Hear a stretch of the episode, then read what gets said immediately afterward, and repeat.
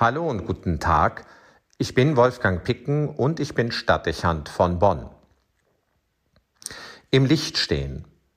Das ist das Thema der diesjährigen Adventspredigtreihe und zugleich die Wirkung, die man im Bonner Münster gegenwärtig mit allen Sinnen erleben kann.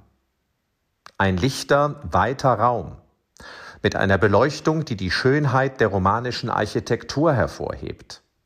Das Licht, das auf die vielen Alabaster-Kunstwerke fällt und wundersam von ihnen reflektiert wird.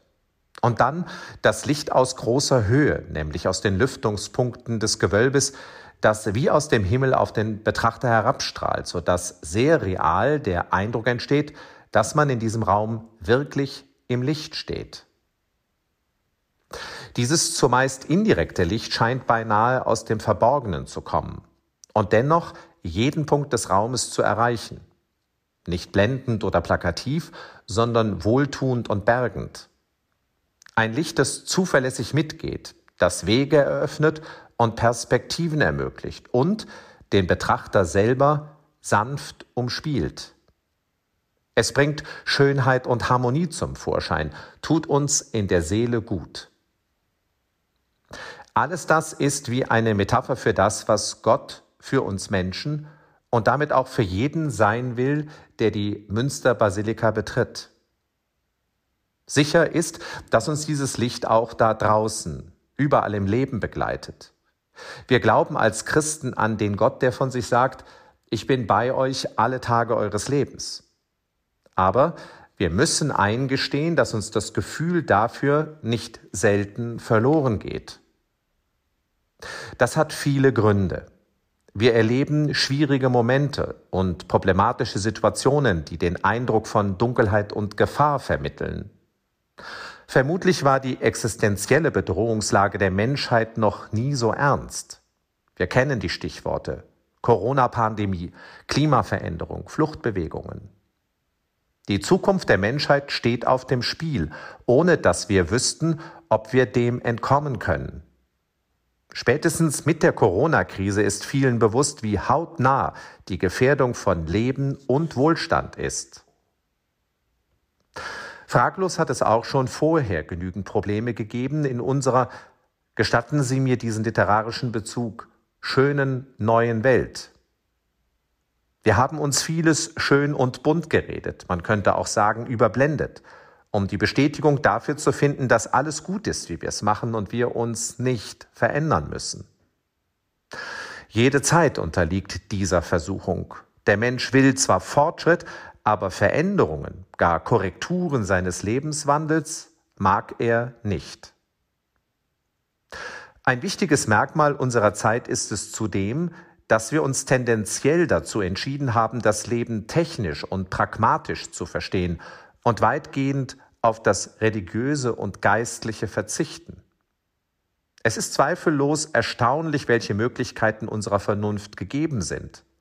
Das Streben nach Fortschritt und Unabhängigkeit, auch nach Unabhängigkeit von Gott, hat einen unglaublichen Ehrgeiz wachgerufen und erstaunliche Ergebnisse möglich gemacht. Vorherige Generationen hätten nie für möglich gehalten, in welcher Geschwindigkeit sich die Welt entwickeln kann. Wir dürfen das nicht geringschätzen. Aber alles das ist einhergegangen mit einer geistlichen, auch kulturellen Entleerung des Lebens. Um im Bild zu bleiben, könnten wir sagen, wir haben unsere Wirklichkeit mit technischem Licht geflutet und uns eingebildet, es könnte das Licht, das vom Himmel ausgeht, ersetzen. Keine Frage, technisches Licht hat etwas Faszinierendes und kann beeindrucken, aber auf lange Sicht wirkt es kalt, wird es blenden und ermüden und erscheint in diesem Licht alles irgendwie gleich und eindimensional. Ich erinnere mich an eine intensive Lernphase des Studiums. Wie immer war ich zu spät dran und musste deshalb konzentriert und rund um die Uhr am Schreibtisch sitzen und arbeiten. Ich fühlte mich erschöpft und zunehmend beschwert, ohne eine Idee zu haben, wie ich das verändern könnte. Der damalige Spiritual des Albertinums, des Priesterseminars in Bonn, fand schnell eine Lösung. Sie war so einfach, dass ich vermutlich deshalb nicht selbst darauf gekommen bin. Er empfahl mir, Geh jeden Tag eine Stunde an die Luft und ans Licht. In der Tat, das half.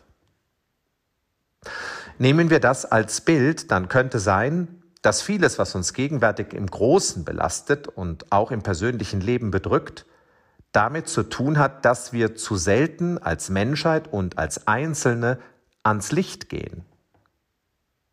Dass die Beziehung zu Gott eine Bedeutung für das Zusammenleben in einer modernen Gesellschaft und einem demokratischen Sozialstaat haben könnte, und dass es substanziell für unser persönliches Wohlbefinden ist, das ist für das moderne Denken ganz aus dem Blick geraten.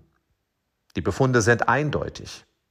Der Gottesbezug bei der Vereidigung der neuen Bundesregierung entfällt weitgehend und die geistlich-religiöse Praxis im Alltag der Bürgerinnen und Bürger unseres Landes tendiert immer mehr gegen Null. Es scheint kaum jemand auf den Gedanken zu kommen, dass es hier Kausalitäten geben könnte. Gleichwohl spürt man, dass viele nicht wirklich glücklich sind und die Corona-Krise ein Gefühl verstärkt, was schon vorhanden war. Der moderne Mensch lebt in der Krise. Ich denke, viele sind sich darüber bereits im Klaren. Die Problemlage wirkt aber wirr und komplex. Regierungsprogramme und internationale Verträge, ein hoher Grad an gesellschaftlichem Aktionismus werden, so wichtig sie sind, günstigstenfalls Symptome lindern, aber nicht aus der Sackgasse befreien. Es gibt nicht wenige ernstzunehmende Wissenschaftler, die das bereits sehr sicher prognostizieren. Der rettende Gedanke also ist noch nicht gefunden. Wie wäre es da mit dem Rat des Spirituals? Geh jeden Tag eine Stunde an die Luft und ans Licht. Also, Mensch, stell dich in dieses Licht. Nimm deine Beziehung zu Gott wieder auf und pflege sie. Das Kunstwerk von Mariene Neudecker, das sich in der Westapsis, also unter der Orgelempore des Bonner Münsters befindet, scheint mir davon zu sprechen.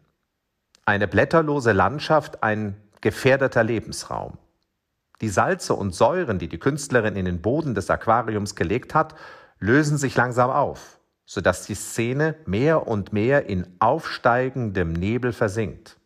Das Licht von außen kann immer weniger in das Bild vordringen. Die Perspektive geht verloren. Es bleibt eine Schöpfung, die sich selbst vergiftet und sich selbst in den Schatten setzt, die lebensfeindlich und gespenstisch wirkt. Das Licht von außen, die Lampe, die auf das Aquarium gerichtet ist, ist wesentlicher Bestandteil der Installation. Das Licht von außen dringt nicht mehr durch, weil, so würde ich es deuten, in dieser Schöpfung so gelebt wird, als bräuchte man dieses Licht nicht und könne man dieses Licht durch etwas anderes ersetzen.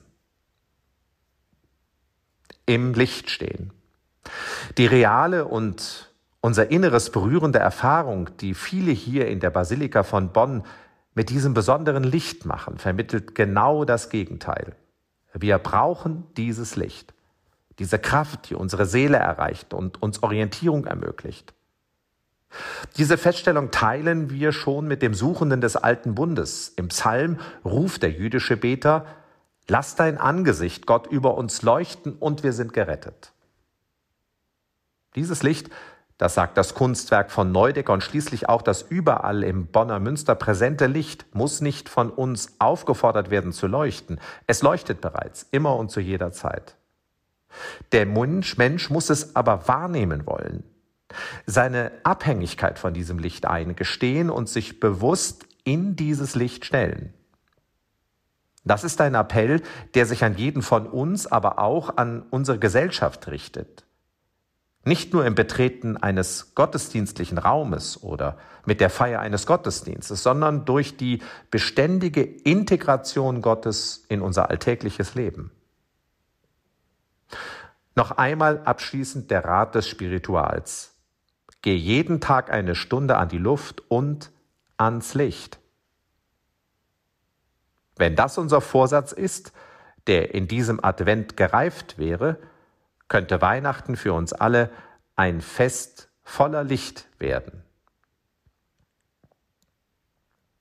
Wolfgang Picken für den Podcast Spitzen aus Kirche und Politik